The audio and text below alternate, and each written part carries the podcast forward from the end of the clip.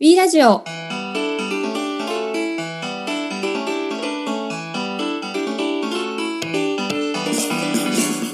皆さんこんにちは。エンゲージメントラアカデミー講師兼コミュニティマネージャーの平木です。組織づくりにおいて大事な考え方であるエンゲージメントについてや組織チームづくりのヒントに関してお伝えする番組です。小さなことで良いので皆様の活動の、ヒントになれば嬉しいです。えーさて、えー今回もですね、エンゲージメントランアカデミーよりパーソナリティをご紹介したいと思います。よろしくお願いいたします。はい、エンゲージメントランアカデミー講師の三浦です。よろしくお願いいたします。はい、前回に引き続き、えーパーソナリティとしてごそ、えーご参加をいただいておりますが、前回の収録いかがでしたでしょうか？いや、そうですね。あの、初めてで緊張したんですけども、あの、なんでしょう、こう、ラジオと言いながら、もうなんか対話をしているような、あの、本当にこう、思いが伝わってくるような、とっても素敵な時間だったなって思います。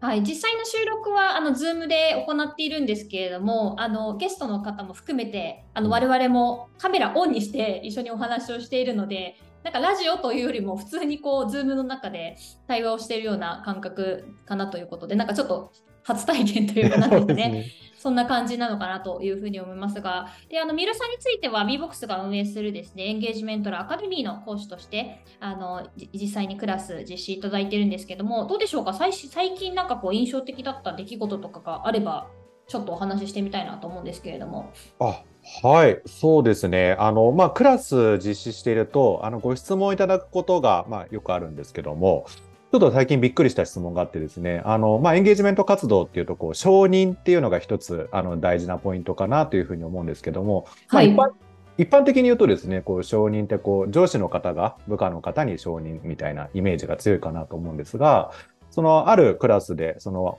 クラスの後にですね、あの、参加された方から、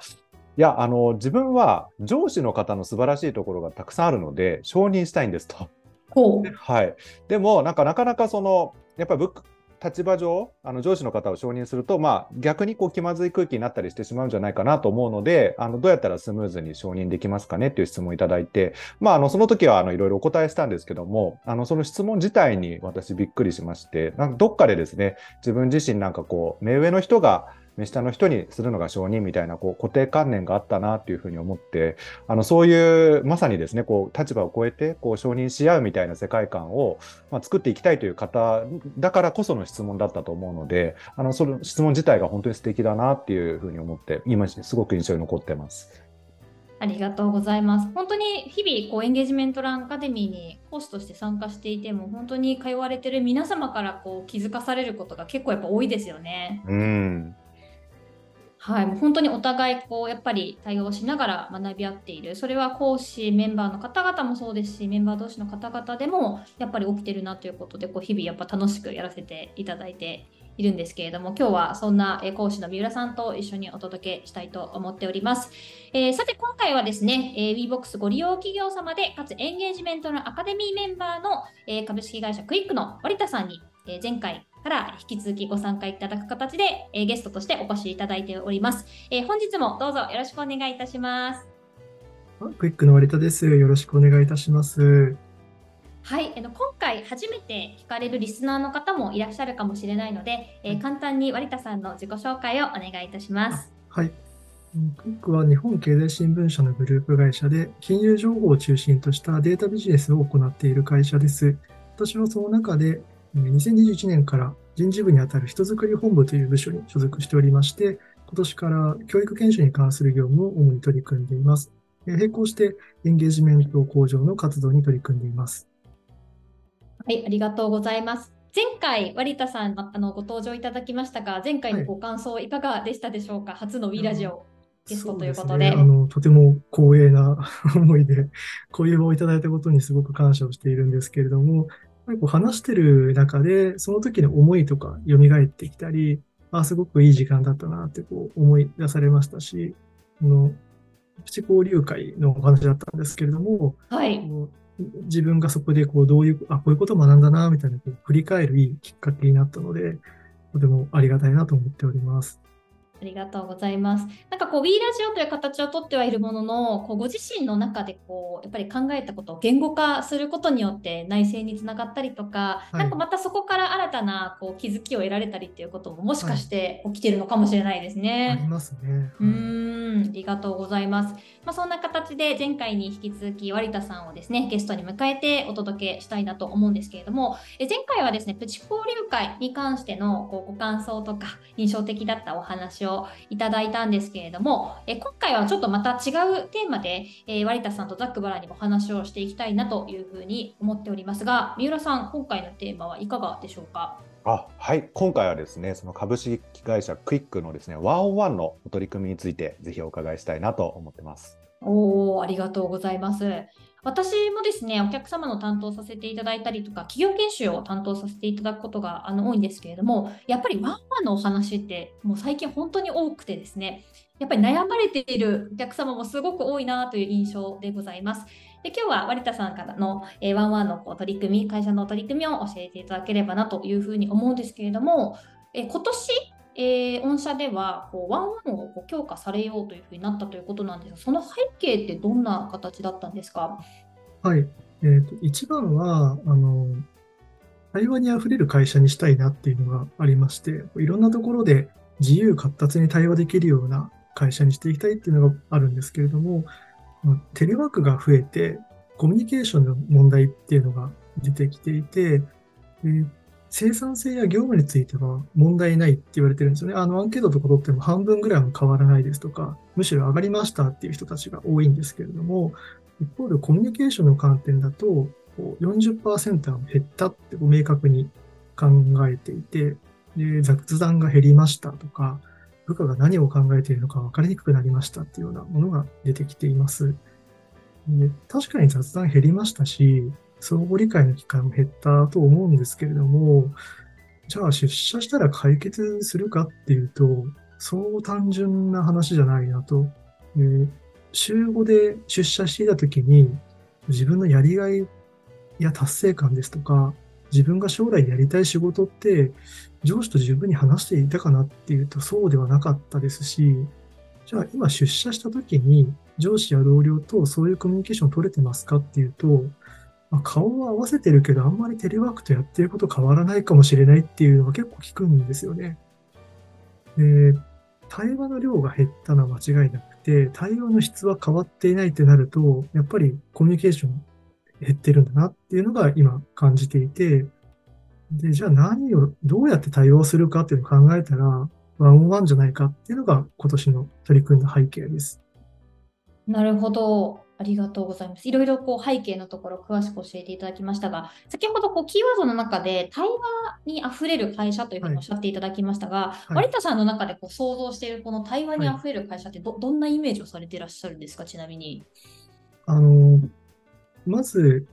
相手に対して興味を持つ、うんうん。自分のこともこうしっかり理解をしていて、で、なんですかね、こう、遠慮するわけでもなく、こう思ったことを素直に言い合えるっていうんですかね。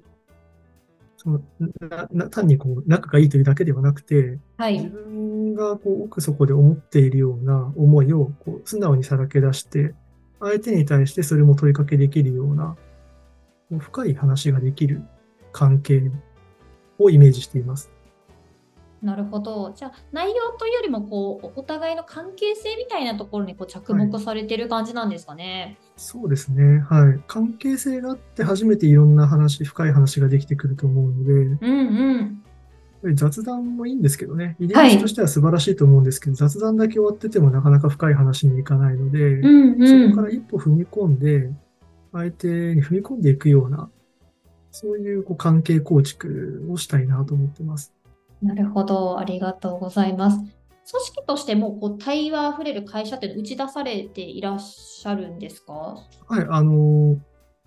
中長期的なあの経営ビジョンの中にも、はい。自由活発に議論できる会社っていうフレーズが出てきたりするので、うー会社としてん。もそこは重視はしています。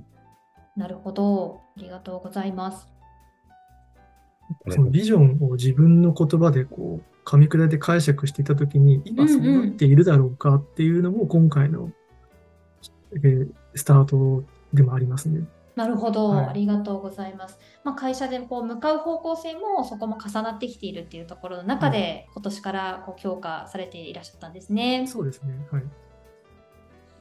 まさにその対話の手法の一つである、こう、ワンオンワンというところをそこで注力されたのかなというふうに思うんですけども、その、そもそもその、御社における、こう、ワンワンのその、お取り組みをされる前のですね、現状とか課題感みたいなものっていうのはどんなところがあったんでしょうか？はい。あの年3回の評価面談っていうのを実施していまして、そこで上司部下が1対1で、まあワンワンですよね。話をするっていうのはあるんですけれども、ただ内容がこう目標設定や業務進捗とか達成度とかそういう話はするんですよね。その中でやりがいとか達成感っていう話も出てきはするんですけれども、1時間、年3回1回1時間しかないので、そんなにこういろんな話ができるわけでもなく、かつその評価面談の場なので、あんまりこう不安とか悩みとか弱みを見せるような話ってしづらいんですよね。そ、そこがこう評価に直結してきたりするので、あんまりこうさらけ出せるような雰囲気ではない。で、年参加だとやっぱり少ないなってありますし、あとはその、管理職の現場の社員も、まあ、とにかく忙しくて、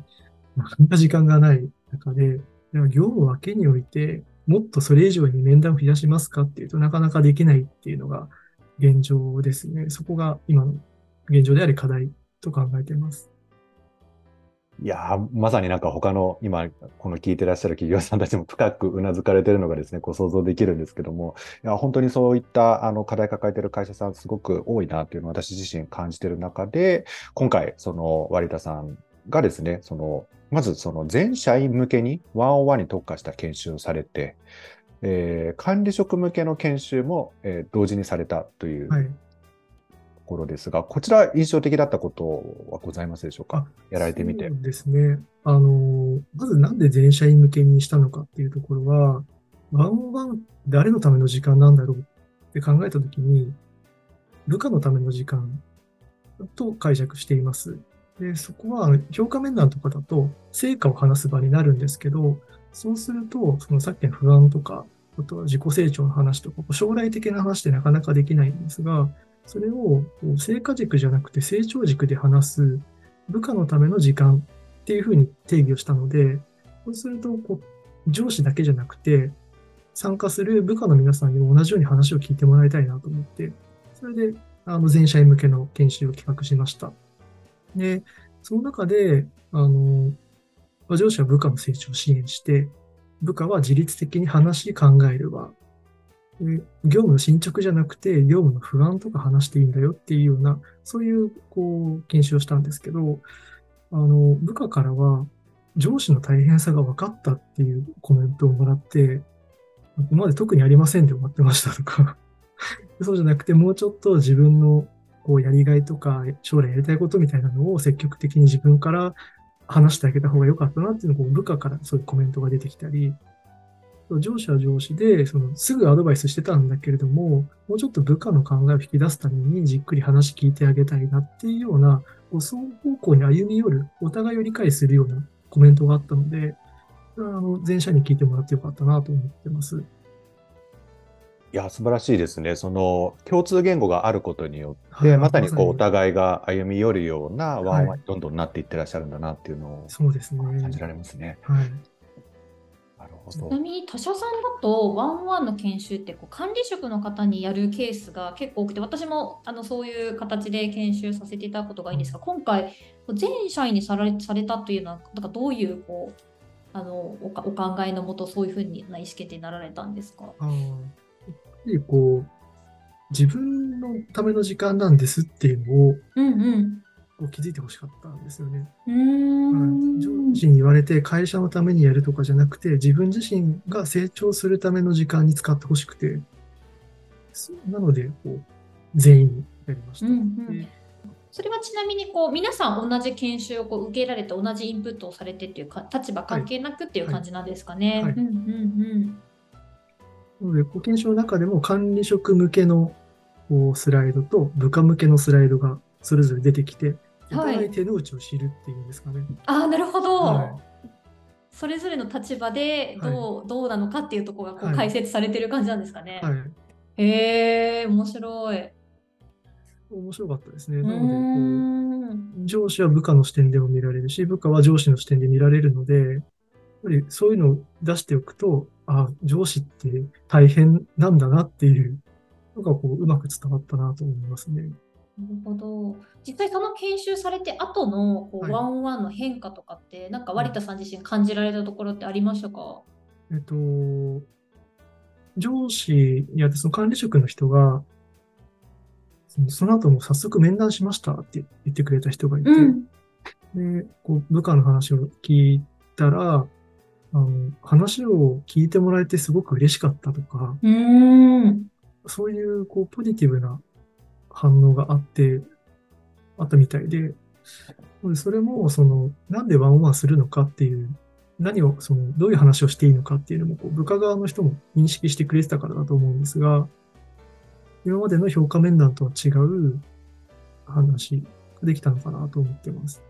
なるほど。ちなみにもともと年3回の評価面談っていう 3, 3回のみだったと思うんですけど、現状はどうどういうふうにされてらっしゃるんですか？現状は、あの、はいその年のこう、会社の方針が出て、本部の方針が出て、部の方針が出て、個人の方針が決まってっていうのを最初に目標設定をして、で今年1年何をしますかっていうのをこう、4つぐらい上げていくんですよね。あの、業績貢献とか、成長とか。で、それに対して、まあ、それが基準にあって、で、基中に、こう、半分過ぎて、今どういう状況ですかっていう棚卸しをして、で、またそこで目標の修正なりをして、最後期末に1年間通してどうだったかっていう面談をするんですよね。なので、1年間の話で終わっているので、3年後、5年後にどういう仕事をしたいみたいなところまでは、うんおそらく話が、話をする時間が取れてないです。私もその自分の上司と年3回の面談やってきてますけれども、やっぱり将来的な話っていうのはなかなかできてないので、他の人も同じなんじゃないかなとは思いますね。うんうんでまあ、こういう研修とかを通じて、ご自身からこう自らこうややられようみたいな動きとかも出てこられてる感じなんですかね、そういう研修を通じて。もともと年はい3回だったところから、こう研修以降、例えばこうご自身で部下ないしは上司の方から自主的にこうあのワンワンやりたいですというお話があったりしたりするのか、その辺はこう現場の皆様におお任せするのか、あのはい。年3回の中のこうワンワンの質をこう高めていく、内容を変えていくみたいな感じなんですかね。いえ、あのーそこはこれからのの取り組みになるんですけれども、年3回の評価面談はそれはそれで必要なものなので、そそこの質を上げていくっていうのはもちろんそうなんですけれども、話す内容の軸を変えて、その成果軸じゃなくて成長軸で話す時間っていうのを月1回なりこう取っていきたいっていうふうに思ってます。なので、そこだと上司が、こう、上司の振る舞いっていうんですかね。態度も変わるはずなんですよね。あの、成果軸とかだと、やっぱりこう、業績を、なんかこう、上げていくために、的確なアドバイスをしたりとか、課題解決型の思考で一生懸命話していてくれると思うんですけど、まあ、ビジネス上それすごく重要だと思うんですけど、一方でワンオンワンで部下の成長のための時間で対話しようってなると、そこの考え方をガラッと変えてあげて、傾聴とか質問承認ってそういうこう需要的な態度、もう本当にこう自分の細胞を作り変える、作り変えて臨むぐらいのこう態度で臨まないと、おそらくその成長軸でのワンオンワンってうまくいかないので、そこの、えっと、質を変えるっていうんですかね。軸を変えるワンオンワンっていうのをこれから増やしていきたいと思ってます。なるほど、ありがとうございます。なるほどそのためにこうまずこう全社員研修、管理職研修というのがあって、その次にこうワンオンワンのロープレ勉強会をあ企画されたというふうはいに伺ってるんですが、これについてははいいかがでしたでしょうか？あの、ロープレイ勉強会の前に管理職向けの。実践研修を実はやってまして、で、そこでロープレをしたんですね。で、あの、傾聴質問、承認、フィードバック、クロージングっていう、こう、技術を学びつつ、知識として知ってても実際やると全然違うよねってことで、ロープレをやって、で、こう、社員同士でやった後に、講師の方がお手本を見せてくれるんですけど、あの、同じ相手なんですけど、引き出される情報の量とか、深さが全然違うんですよね。その対話の技術っていうのが、そこでこうみんなこう威力を知るわけですよ。同じ人なのに、こんなとこまで話せる、同じ時間話してるのに、全然内容違いますねって、そこでびっくりして、技術重要だよねっていうのがベースとしてあったんですけど、あの、もっとロープレしたいよねっていうのが参加者から出たんですよね。で、いや、確かにそうですよねって、あの、もう本当部下の悩みってそれぞれですから、いかにこう数をこなしていくかみたいな ところもあるじゃないですか。で、じゃあ、あの、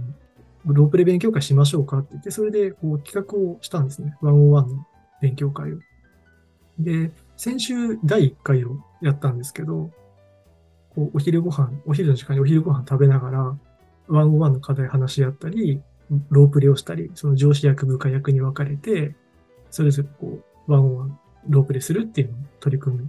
しました。この選手の第1回目は、はい、こう、割田さんがこう主体というか主導で、でああ、なるほど。実際にこうやられてみていかがでしたか、1回目は。あそうですね。あの、その日は6人来てくれたんですけれども、あの、来てよかったって言ってくれましたし、実際ロープレするときに、あの、5分で止めようかなと思ったんですけど、あの、すごい盛り上がってて、あの、時間延長してやってたんですけど、終わった後どうでしたって言ったら、すごくこう話聞いてもらえたとか、気づきがあったっていうふうに言ってくれたので、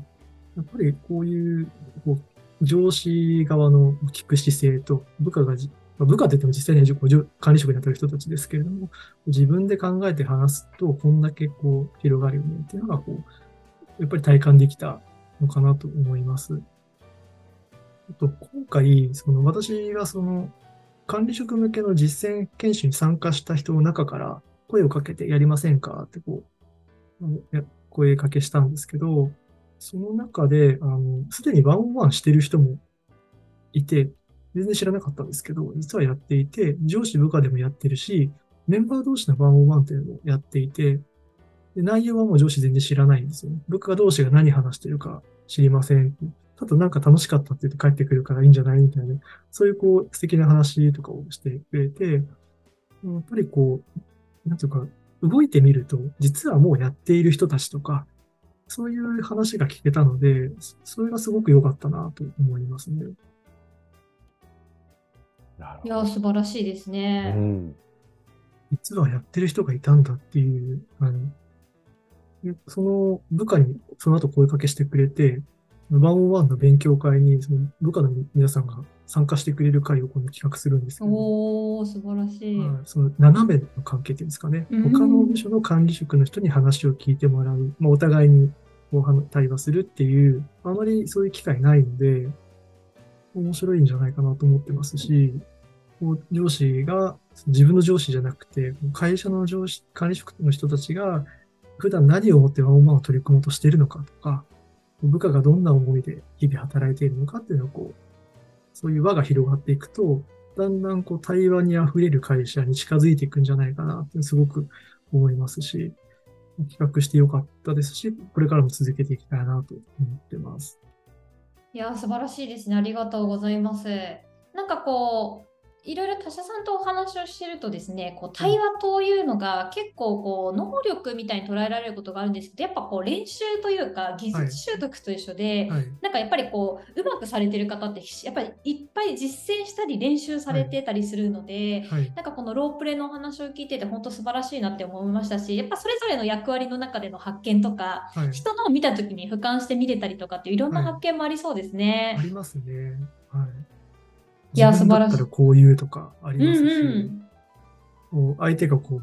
考え込んでる沈黙の時間をこうみんなでこう、なんか 慈しむみたいな。あ、今一生懸命考えてくれてるみたいな、こうみんなで共有する楽しいですね。いいですね。うん、ぜひぜひ、あの、あれですね、こう対話に溢れた会社に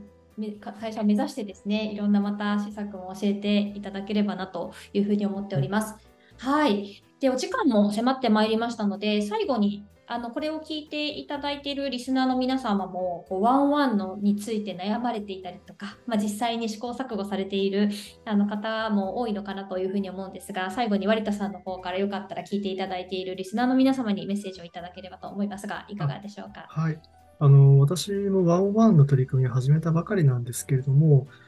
熱意を持って実際に取り組んでみると、協力してくれる人たちがいるんだなっていうのはすごく思いましたし、実はすでに取り組んでいる人っていうのが見えてくるので、あのどんどんこう声を出していっていただければなと思います。あとはロープレイですかね。うんうん、いかにこう、千本ノックって言われたりしますけれども、どれだけ数をこなすかっていうのもだんだん重要だと思いますので、そのあたりを、はい、一緒にやっていけたら楽しいんじゃないかなと思います。ありがとうございました。まさにこう、割田さんが今回動かれたことによって、実はもう社内の中にもう実践をされている方がいらっしゃってっていうのは、すごくやっぱ大きな収穫でいらっしゃったんじゃないかなというふうに思っております。え本日はいろいろあのワンワンのお話、活動についてお話をいただいてありがとうございました。ありがとうございました。はい、ということで本日のゲストは、え株式会社クイックの、え割田さんでした。2回にわたり本当にありがとうございました。ぜひまた w えー、w ラジオに遊びに来ていただければと思っております。はい、えー、VBOX ではノート、ツイッター、フェイスブックでの発信を行っております。えー、最新情報を知りたい方はぜひフォローをお願いいたします。ということで、本日の w ラジオ終了とさせていただければと思います。えー、本日のパーソナリティはエンゲージメントランアカデミー講師兼コミュニティマネージャーの平木と三浦でした。次回も w ラジオをお楽しみください。それでは、さようなら。